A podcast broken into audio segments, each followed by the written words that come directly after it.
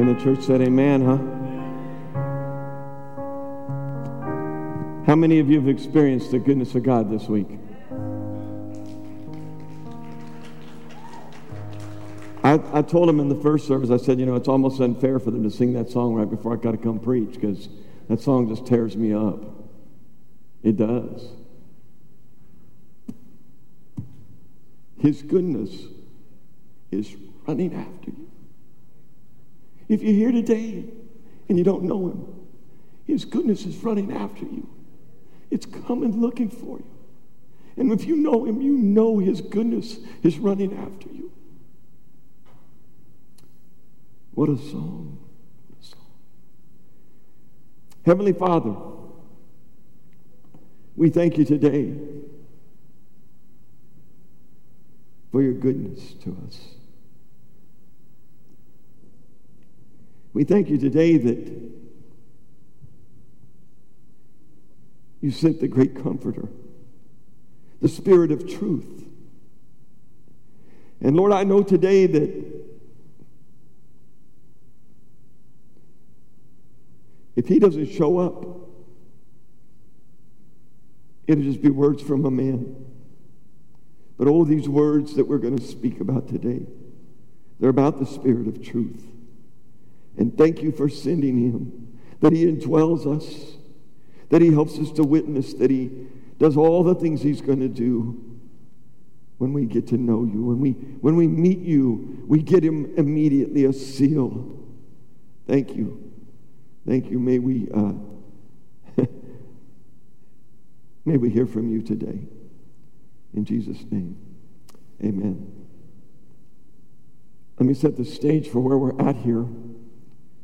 We're in chapter 16, verses 5 through 15. I entitled the sermon, The Holy Spirit's Work. And um, he's got some works that have been described earlier, earlier in the passage, but in this particular spot, we're in the upper room still.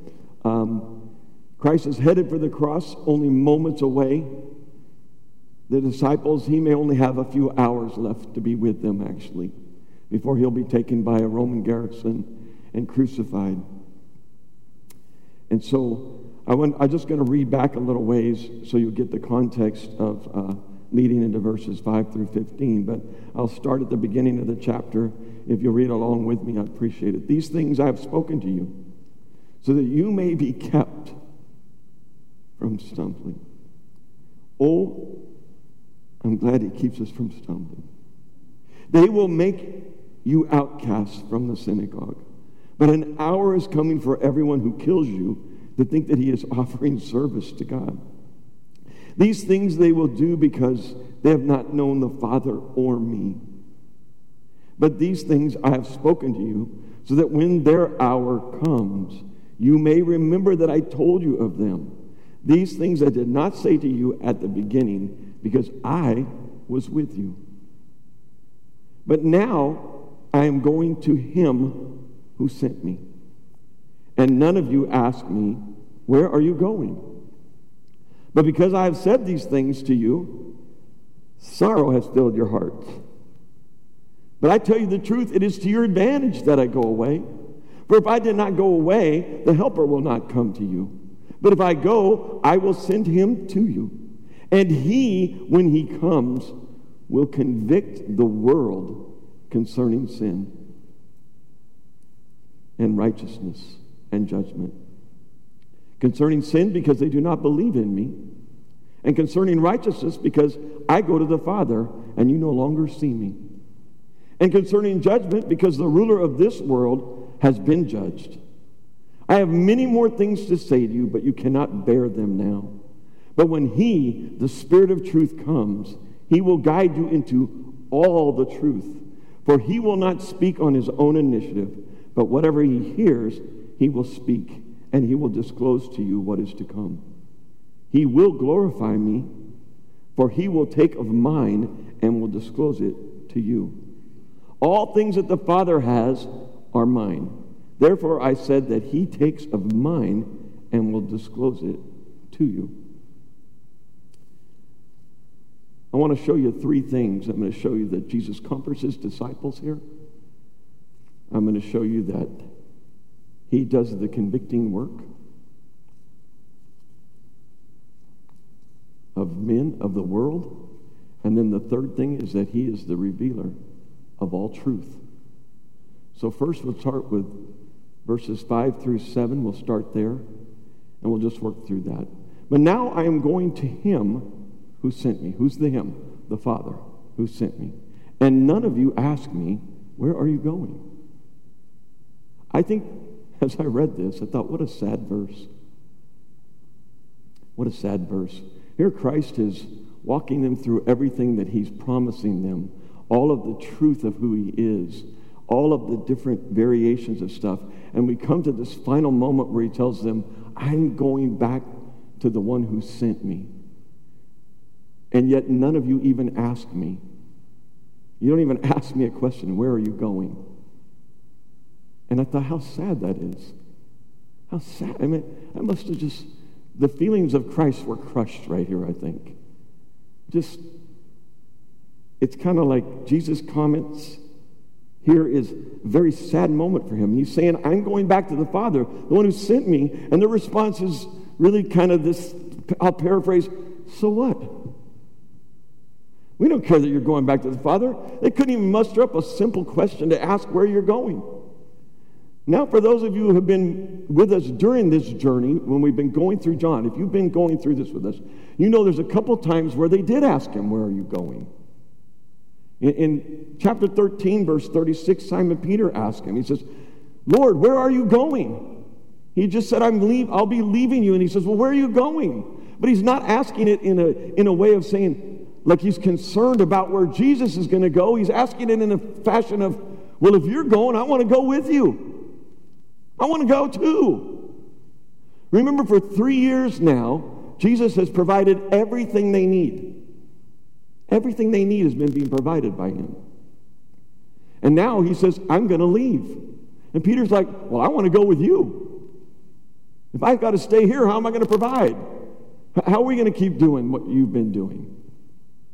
And then Thomas in chapter 14, verse 5, of, of John, he says something similar. He says, Lord, we do not know where you're going. He says, You know where I'm going. He just told him where he was going. And they say, We don't know where you're going. How do we get where you're going? And again, I think I can hear in my, in my own mind, I hear him going, I want to go where you're going. I, I want to be there. And of course, he says, You will go where I'm going to go eventually, but not right now. So in these inquiries, but in these inquiries from Peter and, and Thomas, it's pretty clear that they're more concerned with themselves than they are where Jesus is going. But it's amazing how Jesus comforts them in the process of no comfort coming from them to him. And you get into verse 6, and we're going to find out why they were reacting the way they did. He says, But because I have said these things to you, what things? That you're going to die, that you're going to be kept out of the synagogue, that they're going to throw you out, you're going to be an outcast amongst your own people. Because you followed me, you're going to be an outcast. And, and, Tim very clearly explained all that a couple weeks ago. But that's where we pointed back to verse 2, and he says, And they're going to kill you. Well, wait a minute, they didn't sign up for that. They wanted all the good stuff that he was giving them. Well, we didn't sign up to die with you. Well, you just said you wanted to go with me a couple, you know, a couple chapters before. You are going to go with me. And I think 11 of them died a martyr's death.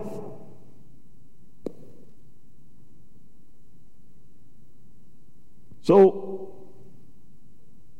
because I said these things to you, sorrow has filled your heart. What's the problem here? They're presented with the problem that Christ says, I'm going to be with the Father. They don't even ask a question. And now we see why. Because their hearts were filled with sorrow. For Christ? Was their heart filled with sorrow for Christ? No, it wasn't. Their heart was filled with sorrow for themselves. It all became very inward at that point. And it's because the hour is coming when you're going to be killed. And all, they're thinking of all of that stuff. They're thinking not only is Jesus going to leave us, but now we're going to be outcasts and we're going to be killed at the hands of these crazy people. That's not what we signed up for, but they have signed up for that. But they can't have the full power to understand it or to accept it because the Holy Spirit hasn't come yet. But he is coming. We're going to deal with that in a second or two. Think what they could have learned about Jesus if they would have just asked some questions. I was thinking of that when I'm like, just the where are you going would have been a concern at least. It would have been at least a, hey, where are you going? If, if, uh, if someone you love and you're with them and they say, well, I'm leaving, I'm going away, do you just go, yeah, okay, whatever? No. You say, where are you going? What, what do you mean you're leaving? Where are you going to go? And you have some concern. And there's probably a few other questions that follow that. Right? I told him in the early service that when Deborah and when, when Sean and Deborah Giese left Valley Bible Church, Deborah Giese's my little cousin who's like my little sister, her and her two sisters have been adopted by me as sisters. They're cousins, but they really aren't. They're my sisters. When she and Sean came to me and said, We're going to leave Valley Bible Church, what was my reaction? Oh, okay, whatever. Oh, no, no, no, no. No. I had to get some more information. What do you mean you're leaving? What are you talking about? We've been ministering here at Valley Bible Church together for 45 years. How could you leave? Why would you leave? Christ, we're ministering with you. Why would you leave us? Why do you have to go back? They didn't like the plan. They did not like the plan. That's why their hearts became so sorrowful. Like, wait a minute, you don't have to leave. Everything's going so well. Why would you leave? Because I can't, I came to accomplish my Father's will, and I can't do that by staying here. And the comforter that you need, the helper you need, will not come until I leave. Remember, a couple weeks ago, we talked about greater things than this shall you do when I leave. Why? Because you're just such good servants? How can you do greater things than Christ did? Well, you can't without the help of the Holy Spirit. But with the help of the Holy Spirit, greater things than this will you do because Christ's ministry, could, he could only do so much in one person. But when the Holy Spirit comes in you, you'll all be able to do great works. Even you in the room who are staring at me wondering what I'm talking about right now. You can do greater works. But they were sorrowful. But think of the questions they could have asked him. I thought of that thinking, man, they could have said, well, what do you mean you're leaving us? Where are you going? They didn't even do that. They're more concerned now with their own plight. And isn't that what we do? Isn't it what we do? We get concerned about ourselves more than others. None of you have ever done that, but I certainly have. I think of questions like this How are you going to leave us? You're going to die? How are you going to die? Explain that to us. And think of what they could have learned. They could have learned about his, they, could have, they should have learned already, but they could have learned about his death on a cross. They could have learned about his burial, his resurrection. They could have learned his ascension. They could have learned about the atonement. They could have learned more about the Holy Spirit being left with him. What does that mean that the Holy Spirit's coming? How is he going to indwell us? How does that work? They could have asked tons of questions. They asked none because they were stuck in themselves. They got inward. They missed an opportunity. They missed an opportunity to encourage the Lord in his own suffering that he was facing. They could have just shown him some love. Remember back in chapter 14, verse 28, he said this to them. He says, You heard that I said to you, I go away, and I will come to you. If you loved me, if you loved me, you would have rejoiced because I go to the Father. For the Father is greater than I am. He says, I'm going back to my heavenly Father. You should be rejoicing with me. You should have loved on me and said, Praise God you're going back to your Father. Thank you that you're going back. What do we do sometimes? We get so inward I was just thinking about this as I studied this. I'm thinking when my dad was 83 years old and went into surgery and was starting to be in really bad health, and I'm thinking, oh God, please let him stay alive. Let him stay here. We don't want to lose my dad. Let's leave him here. How selfish that was for me. I was thinking of only me in that process. It's a far better place he went to than staying here. They're failing to recognize that because all they can think about is themselves. It's a greater thing that Christ goes to the Father. It, because so many great things are going to happen that they didn't understand because they didn't even ask.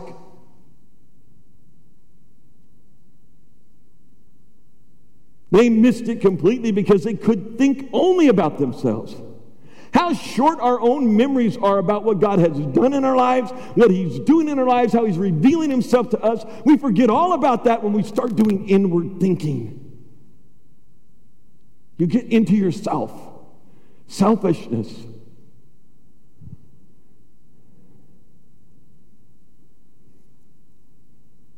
They later on, though, will replace that sorrow. Christ promises them that they're gonna, He's going to replace the sorrow they feel with great joy. And oh, that's true. When they see the resurrected Christ, their hearts are filled with joy. And there was great sorrow when they saw him die. Matter of fact, they fled. You'll see that later when we go through more of it. What about you this morning? What about you? Have you ever missed an opportunity to bless or please the Lord or to show the Lord you love him by perhaps loving one of his children? Have you ever missed an opportunity like that? I certainly have. There's always something to learn. and, and, and it's interesting that I, I titled this Christ Comforting Them, because the next verse is the comfort. But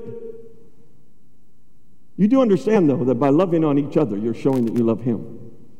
By, by serving one another, you're showing you love Him. You guys understand that, right? That's what happens. You don't see Him in person, but I see a Manny D'Souza. And I see a Bill Smith. I see, a, I see all kinds of people in the room that I can love on that completes the love of the Father when I love them. When you love me, you're completing a work. You're showing the Father that you care about him, that you love him in loving his people. If you want me to think that you love me, love my kids. I see you hugging on my son or my daughter in law or my daughter, or you tell me, Larry, we're praying for your daughter, we're praying for your son. Oh, you're showing me that you love me too. When you're loving on them, it directly reflects to me. When you're loving on God's children, you're loving on the Father. Quit being so into yourself. No ministry happens when all you do is think about you. No ministry will happen if you stay within your selfishness. All right. Verse 7. But I tell you the truth.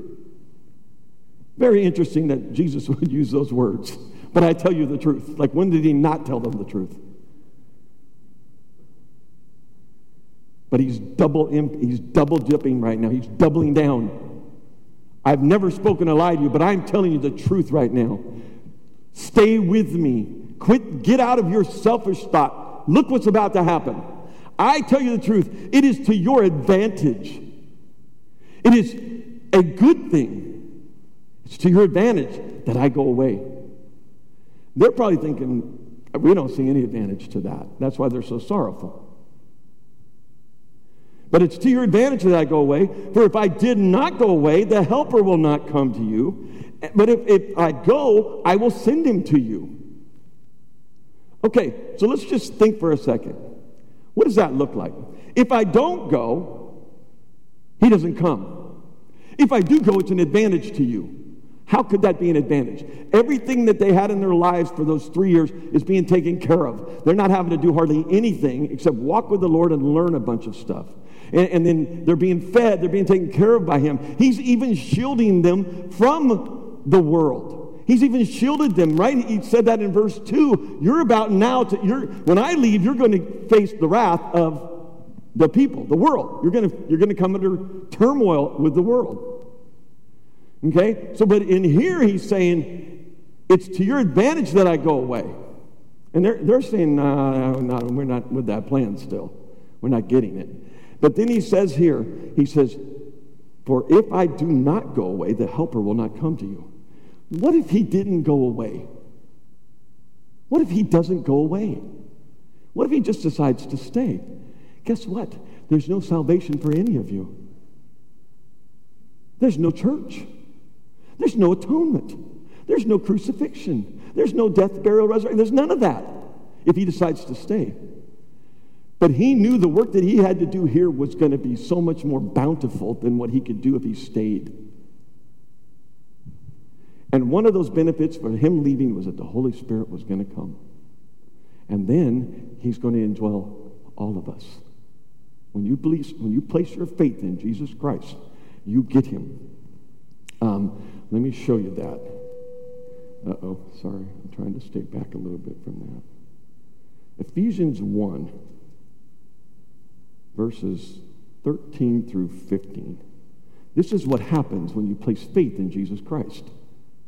Okay? What does that mean? Let me explain that to you. If you're in our building today or you're online watching this, and you don't know what we mean when we say salvation or what it means to be saved or what it means to be a believer when you hear those terminologies.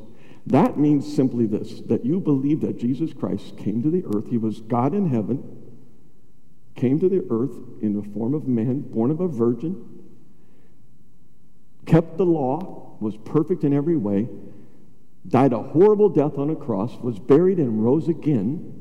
Three days later, after he was buried, he's resurrected, and then he ascended to be at the right hand of the Father, where he sits on a throne and has a name above every name. If you hear that storyline and you say, I believe in that, I put my full trust in that. That's what we're talking about when we say you've entered into the family of God. You've been adopted in when you place full faith in those facts. They're not just facts. I'm putting my trust in those facts.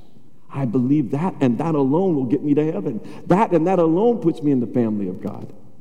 So that's what we're talking about when we say it. But look what he does in verse 13 through 15.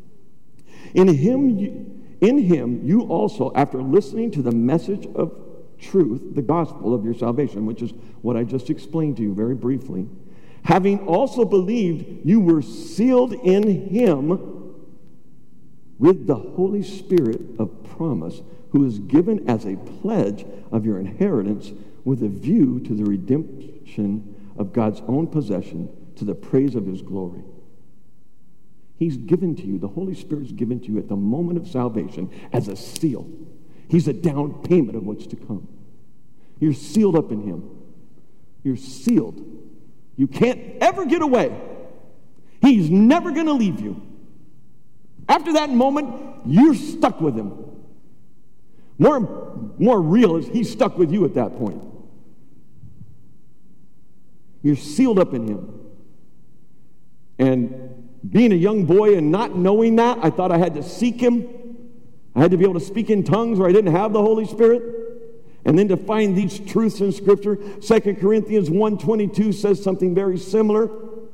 There's several places where he talks about the Holy Spirit being given to you at the place of your new birth.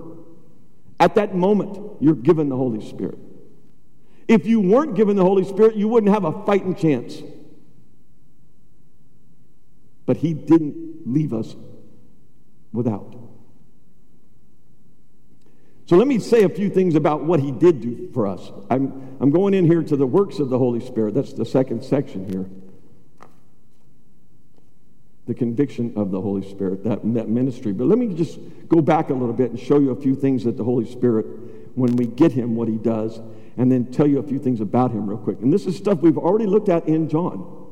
I just went back a little ways and said, okay, what have we learned about the Holy Spirit up to this point? And so in, in uh, John 7, 37 through 39. Let me read it to you. Now, on the last day, the great day of the feast, Jesus stood and cried out, saying, If anyone thirsts, let him come to me and drink. He who believes in me, as the scripture said, from his innermost being will flow rivers of living water. You who were once dead when you accepted Christ, when you called on his name, you got living water that flowed in you.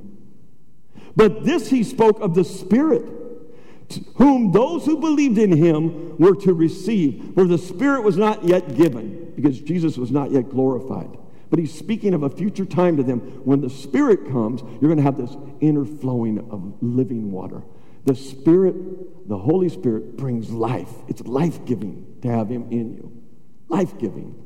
So then the second one I want to show you real quick is in chapter 14, 16 through 17, the indwelling presence of the, of the Holy Spirit. I will ask the Father, and He will give you another helper, that He may be with you part of the time. No, forever forever. That is the Spirit of truth, whom the world cannot receive. The world can't receive the Spirit of truth. You get people in the world that, that don't believe in Jesus Christ, they're not part of the body of, of, of the church, they're not part of the church, and they say that they can understand, they have the same truth you do. They don't, according to this because it does not see him or know him, but you know him because he abides with you and will be in you. He abides within you. When you place faith in him, he came in, he took up dwelling. Him, the Father, the Son, the Holy Spirit, they're all three inside of you right now. All of them. So when you decide, well, I'll talk about that a little bit later, but when you decide you're going to go over here and do a little sinning, I'm just going to, I just decide I'm going to be a little bit of a rebel today. I'm going to do a little sinning. Just remember when you do that, you take all three of them with you. Now, they won't enter into the sin with you, but they're in you.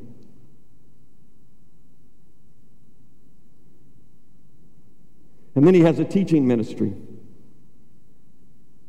In chapter 14, 26, but the Helper, the Holy Spirit, the Spirit of truth, whom the Father will send in my name, he will teach you all things and bring to your remembrance all that I said to you. I think I preached this section a few weeks back. He said, He's going to cause you to remember all the things that I've taught you to the disciples. They were with him three years. How powerful is this Holy Spirit? That he could take what appears to be some men who had dull thinking, and now they can remember everything. It's part of his teaching ministry.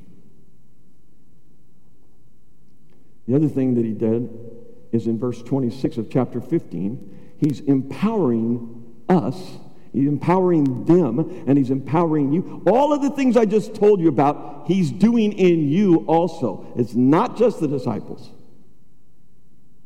If you remember something in Scripture, it's because the Holy Spirit brings that back up in your mind. He allows you to remember. The only problem is he can't allow, he can't make you remember something you never put in there.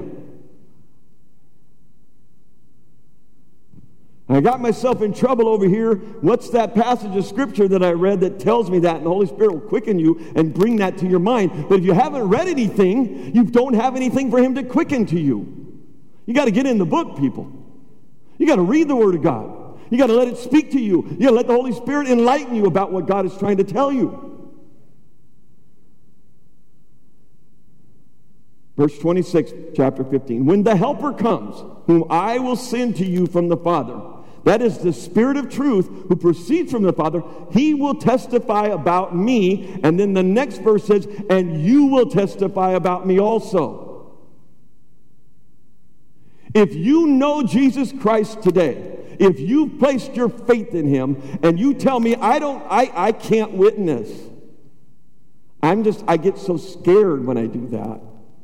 Well, join the club. Happens to me too. You get nervous sometimes. But who is the true witness? The true witness is the Holy Spirit through you. It's the Holy Spirit through you. And we're going to go right there right now. Let me just say this. When the Helper comes, whom He will send from the Father, That is the Spirit of truth who proceeds from the Father. He will testify about me. That what yours says? That's what mine says. But look at 7 again in, in our chapter 16. But I tell you the truth, it is to your advantage that I go away. For if I did not go away, the Helper will not come to you. But if I go, I will send him to you. Look at what he says. The departure of Jesus was extremely necessary, it was for the good. It was rendered good that he leave. It was rendered good. The word used there in Greek says it was rendered good that he leave. He needs to go. His leaving was profitable and beneficial. Without his departing, think of this without his departing, which includes his death, burial, resurrection, his ascension, all of that's included in his departing. If he doesn't leave, none of that happens. I already said that once, but we're repeating it for emphasis. So there would be no gospel if he hadn't left. There'd be no atonement. There'd be no, there's no Holy Spirit to deliver the atonement. He can't come if, the, if Jesus is still here. Unless he departed, there could have been no glorified Lord to send the counselor to apply the atonement. The counselor, Parakletos, that's that word there. This word was used of legal assistants who pleaded a cause or presented a case. If the Holy Spirit wasn't there to plead the case of Jesus Christ being who he was, and that's where we're headed. Verse 8. Verse number 8. The conviction of men by the Holy Spirit, the conviction of the world is going to take place. Here we go. And he, the Spirit of truth, when he comes, will convict the world. Who is the world? That's not the believers, that's unbelievers. The world. He'll convict the unbelievers, of which all of you weren't once were. He'll convict the unbelievers, the world, the world system, the people in the world. He's coming to convict them. And he says he's coming to convict the world concerning sin and righteousness and judgment. So I looked at this word convict, and the, the definition I like in this particular aspect, there's two different ways that this word can be uh, uh, fashioned or a sense of that. The first one is this one is in a judicial sense, which I, I wanted to tie this together with him being a counselor and having a judicial thing. I don't really think that that's the meaning in this particular spot. It, it does have that indication. He says, one is in a judicial sense, a courtroom where a criminal is convicted of a wrongdoing and thereby punished. Ultimately, this sense of the word would lead to a sentence of those who are found guilty of sin. It would lead to eternal punishment in hell. So that's a judicial sense, and I believe that that is present in this passage, but I think it's more this. Here's how I want to use the meaning of the word convict in here. The word is likely used in its secondary sense, which is to be convinced of the reality of sin, the reality, and then the subsequent need for salvation in Christ. Because the verdict is already in. You've already, you're already guilty of not knowing Christ. That's already happened. That that judgment is already, the judgment itself hasn't taken place, but the verdict is in. If you don't know Christ, you're headed for hell. That's already known. But what the Spirit is doing here is he's saying, I'm going to convince you of that fact. I'm going to convince you that that's true.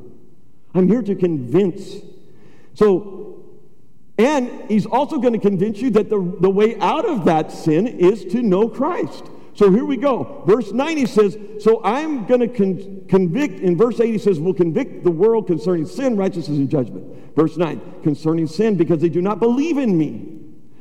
This sin is a singular usage, not a plural. That sin there is the singular use of the word sin. Now, any sin will keep you from God, any sin. But there's one that really condemns you. There's one sin that condemns you to a fiery lake of fire. And that one is the rebellion against God. Every sin is a rebellion against God. But this rebellion reached its climax in the crucifixion of Jesus Christ. And once he died on a cross and was buried and rose again and fulfilled what the Father's will was, if you don't believe in that, that's the sin that condemns you. That's the sin that keeps you from the Father.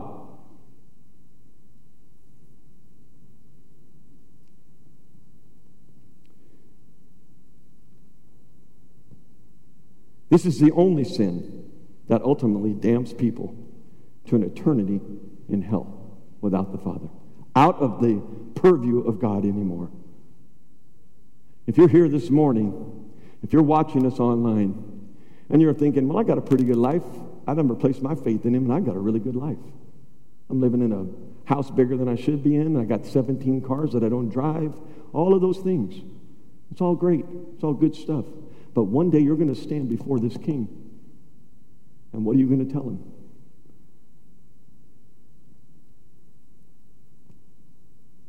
Most people do not readily admit to being guilty to sin, of sin. They think they're good enough. I can't tell you how many hell raisers I've known who think they're good enough. I worked in construction for years. And I've been around a lot of folks in my 63 years. And um, I'm amazed at how many of them will tell me, well, I'm a pretty good guy. I'm like, man, you just told me you cheated on your wife and you had a fight with somebody last night. And you think you're good enough. Because they're not readily willing to admit that they need a Savior. They've not been convinced of their sin yet. They've not been convicted or convinced. They just think everything's the way it should be. That's why the Holy Spirit's on board is to show them that that's not the right way. Most people, however, they will admit to failures. It's funny. They will admit to failures, vices, and other crimes that they've done, but they'll tell you they're good enough. They'll tell you all the things that they've done wrong and still say, but I, I think that God's still going to let me in. Frustrating. However, sin is against God, and people have suppressed the truth. We see that in Romans 1. They just keep suppressing the truth, and we just keep, depravity continues. It gets deeper and deeper and deeper. The mighty working of the Holy Spirit is necessary to convince and convict people of their desperate plight. They're headed for eternity in hell. And some of them are running there faster than some of the others. Do you know any of them? Do you know any of them? What's the message you might tell them that would make them turn from their sin? You can't make them turn. Sorry, you might want to with all your heart. You, won't, you can't change anybody's heart in the room, but the Holy Spirit can. God can. But what we do sometimes is we become frozen at the mouth when it comes to this. But I'm going to tell you, this section of scripture right here should encourage you. It was meant to encourage the disciples. So let's move on. In verse 10, he says, concerning righteousness, because I go to the Father and you no longer see me. The righteousness here is Jesus Christ's righteousness as the Son of God evidenced in the fact his righteousness is clearly spoken in the second part. I go to the Father. No one goes to the Father that's not righteous. No one. In Habakkuk 1:13, he says this about God. He says, "Your eyes are too pure to approve evil. You won't approve of evil. Your eyes are too pure." You cannot look on wickedness with favor. There's no way he's letting Jesus come up there if he's not righteous. You're not letting him in his presence if he's not righteous. Try getting in God's presence if you're not righteous. You will fall way short.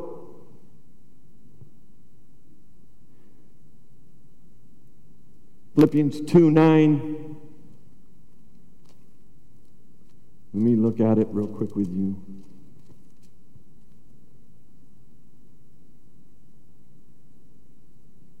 Let's go back up to 8. Being found in appearance as a man, this is talking about Christ, he humbled himself by becoming obedient to the point of death, even death on a cross.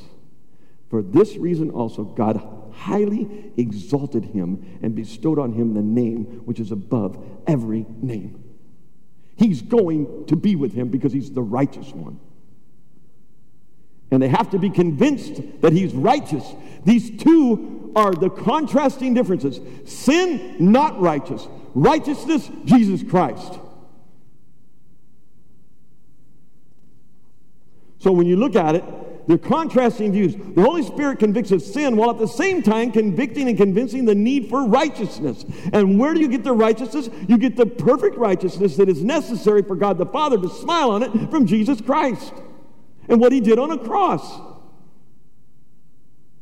When man sees his wickedness next to Christ's sinless holiness, they realize how evil they really are You've got to be convinced that you're in sin. You've got to be convinced that this one here, if you place your faith in him, he'll wipe the sin out because he's so righteous.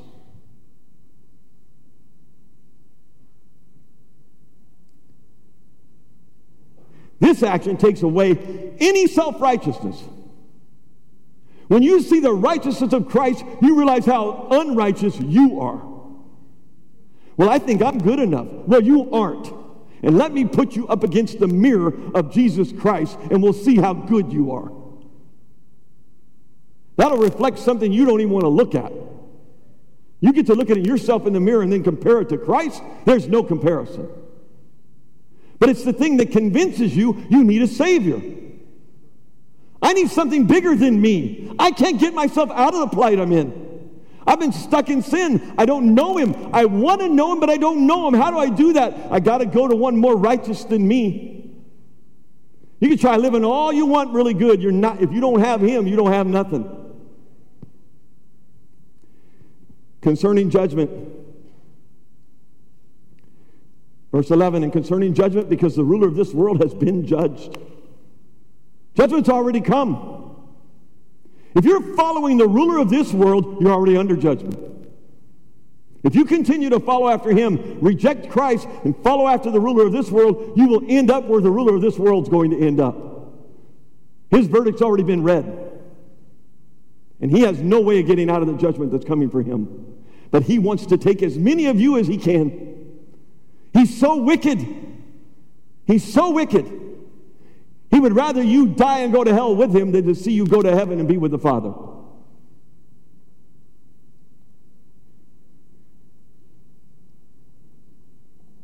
The death and resurrection of Jesus Christ is condemnation of Satan, the prince of this world. Jesus defeated Satan at the cross, at the, at the resurrection. He defeated him. The one bastion of hope that he had, the one thing he could hold on mankind, was that he was conquering us in death. And Christ came and said, You no longer have that authority. I have the authority over death.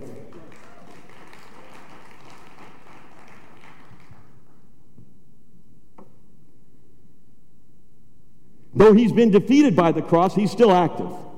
Satan's still active because he's trying to take as many of you with him to the downward plight because he doesn't want you to be with God. He's got a battle going on between him and the Lord. But like a condemned criminal, you know what he is? He's just on death row. Satan's just on death row. He's got one of them little ankle things on him. He can go a little ways, but he can't go too far. God knows right where he's at. So he's already condemned, and his execution is coming.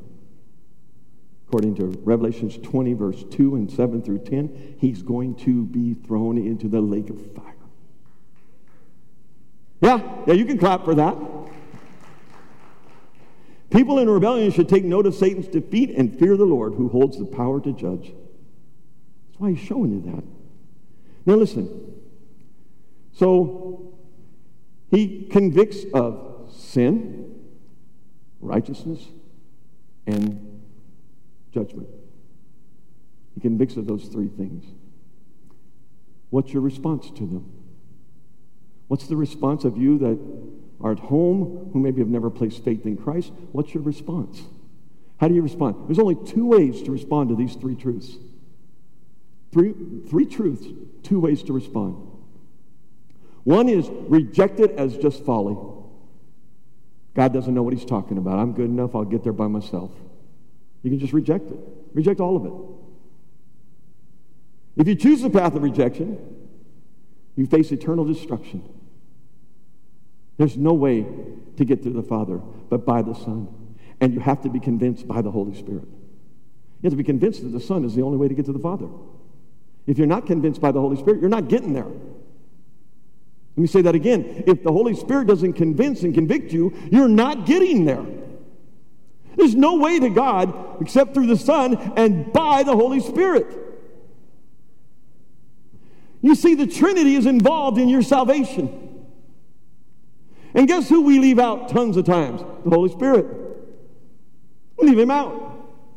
We like the idea of the Father and we like the idea of the Son. The Holy Spirit, he's like a, he's like a, uh, don't know, he's like the cousin nobody mentions. Like Cousin Eddie in Christmas Vacation. That's what we treat him like sometimes. But yet you got to have him. You, you can't move on in this life without him. You can't grow and mature and become what God intended you to become unless you have the Holy Spirit. And you can't get to God or Jesus or any of it without the Holy Spirit. So you can go to destruction away from the presence of the Lord and from the glory of his power. You find that in 2 Thessalonians 1 9. I'm not going to read it because I don't have time, but trust me, it's there. If you choose the path of repentance, if you choose the path of repentance, you will spend eternity in heaven with the Lord. I can't believe you didn't react. If you choose the path of repentance, you're going to spend eternity in heaven with the Lord.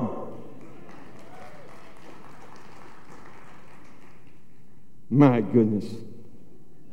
And in this life, right now, Right now, if you have chosen repentance, He doesn't just go, okay, I got another one and I'm off. Oh, no, no. The Holy Spirit's indwelling you now. He's in you. The Father, the Son, the Holy Spirit, they're all indwelling you. Young man, He's indwelling you. You did more than go in those waters. You were baptized the minute you placed faith in Him. That minute it happened. So, look at this. You will face persecutions without defection. If you face persecutions, if you say you're a believer in Christ and you face persecution and you defect, I don't know if you know him. I'm questioning whether you know him. Because the God that I know saves forever and you don't defect. You can't get out of his hand. Who can take you out of his hand? No one can pluck you from the hand of God. And what's he say? What's, the, what's Christ say? He says, and the Father's hand and my hand are the same. It's like that. Phil Howard told me one time, he said, it's like you're right here in God the Father's hand, and Christ says, and my hand and his hand are the same. He's saying, it's like he goes like that. Oh, try and get out. You can't get out if you want to. And sure enough, no one else can get you. But look at this. You can do it without defection because of this promise. And I love this promise. This is right from God, written by John in 1 John 4 4. He says, Greater is He who is in you. If you know Jesus Christ, He's in you. Greater is He that is in you than He that is in the world. Greater is He in you that is in the world. You don't have to worry about it. Just lean back and let God do the driving, would you?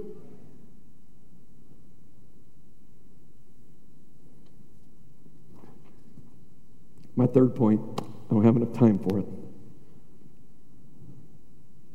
I, I would say verse 12 is true of me right now. I have many more things to say to you, but I can't, you cannot bear them right now. I will just tell you this real quick. The Holy Spirit, the Spirit of truth, reveals the truth. Whatever you don't know about God today, as you read your Bible this week, that one is the one that will reveal what he wants you to see about the Father in that passage. He's the revealer of truth. And he's telling this to the disciples. Guess what? These men are going to go write the Bible. because of his influence in their lives. He's going to tell them every truth. Just, but when he, the Spirit of truth, comes, he will guide you into all the truth. For he will not speak on his own initiative, he never talks of his own accord. But whatever he hears, he will speak and he will disclose to you what is to come. Go on. He will glorify me. Remember, this is Christ talking. He's going to glorify me. The Holy Spirit's going to glorify Jesus Christ.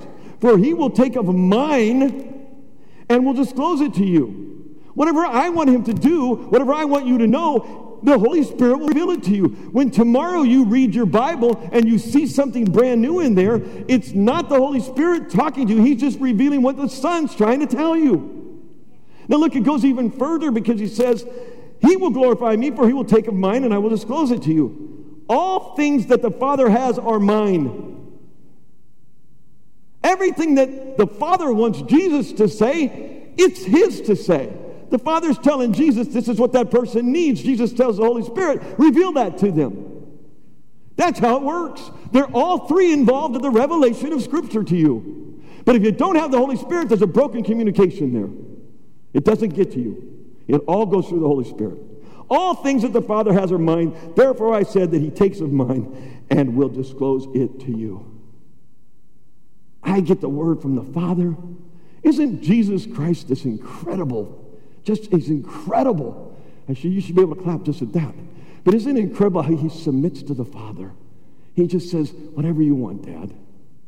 Oh, I wish my son would say that. No, he has said it.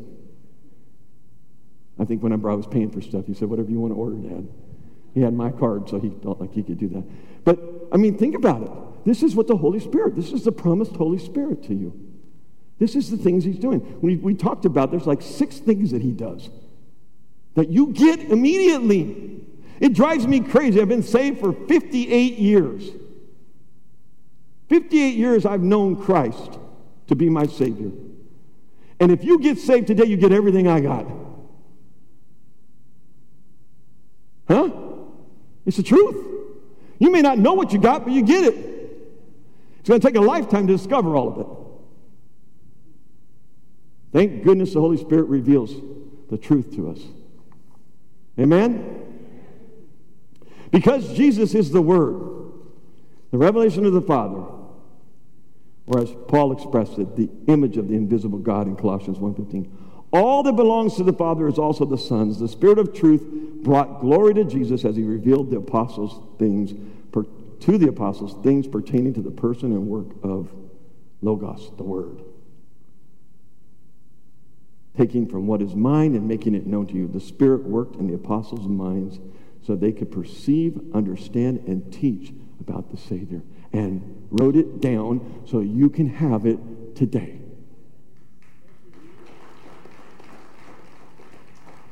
Now then, I want to ask a real quick question, then I'm going to let you go. How many of you are a little bit, I don't want to use the word fear because that might be too big. How many of you get a little anxious when you're going to share your faith with somebody? How many of you get a little anxious? Just a little thing in your stomach. Ooh, I hope they receive this right. Because this is the comfort to the, the disciples. This was the comfort to them. You don't have to worry about convicting them. You don't have to worry about convincing them. That's the job of the Holy Spirit. Let me tell you, you should still be a little anxious about when you share faith. Uh, when you share your faith with somebody else, when you're trying to tell them how, to, how they can know your Savior. I get a little anxious when I do it because of this. I believe we're waiting for the bride of Christ to be completed. When the bride of Christ is completed, God is going to send Jesus Christ back to us, and we're going to meet him in the air shortly thereafter. The dead in Christ will rise first, and then we're going to go with him. And I always think of this when I'm witnessing to somebody. I'm thinking, this could be the one. Like I got the one that's going to do it, but God's going to be the one. But just think about it. If that one that you're witnessing to tomorrow or the next day or whatever, if they're the one, we're out of here. The bride's complete and we go. That should make you want to witness to everybody you know. What stops you from witnessing? Our own fear, our own complacency, I just want to challenge you with this. know that when you go into that, God has set that up ahead of time for you. He set it up ahead of time for you. You know what stops us from doing it sometimes, I think, is what we talked about the disciples being a little selfish at the beginning of this. Sometimes we're a little too selfish to share it. Because we think, well, man, if I share this, they're going to think I'm crazy. Right? None of you have ever felt that way, right? Like when you're sharing the gospel, this, this person's going to think I'm a Jesus freak. Well, if he does, praise God that he thinks you're a Jesus freak. But we do that, right? We, we kind of get a little intimidated. We don't do it. Well, I'm thinking this passage right here should comfort you when you go to share your faith with somebody.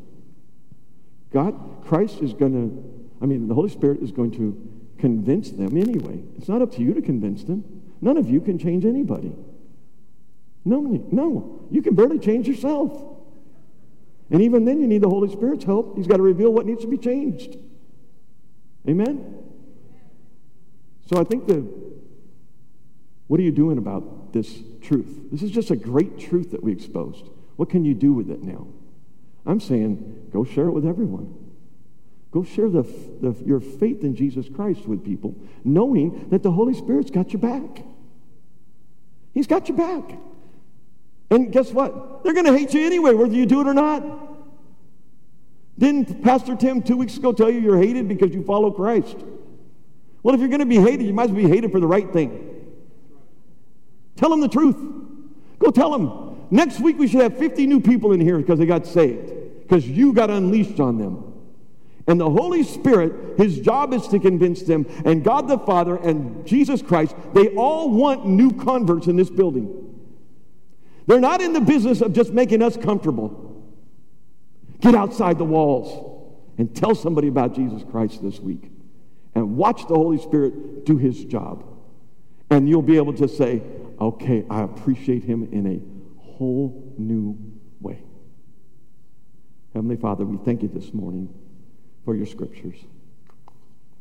We thank you that the Holy Spirit, even now, if these people here in the building and out watching us online, if they've received anything from these words, it's from the Holy Spirit. He's the one that tells us what we need to know. He's the revealer of all truth.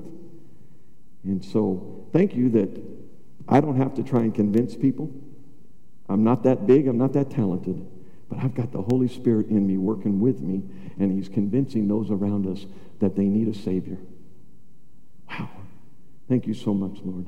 Be with us this week. I pray that uh, you'll give the people in this room and the people that are watching us online multiple opportunities to share their faith, to share about Jesus Christ. The Spirit wants us to do that. You want us to do that. So may we make it happen this week at Valley Bible Church. Let us become a church that's known outside the walls of our building for being a church that tells people about Jesus Christ on our jobs and in our neighborhoods and in our families because we do not want to see them face hell. We want to see them in heaven with us. We pray all these things in your precious Son's name. Amen. Thank you.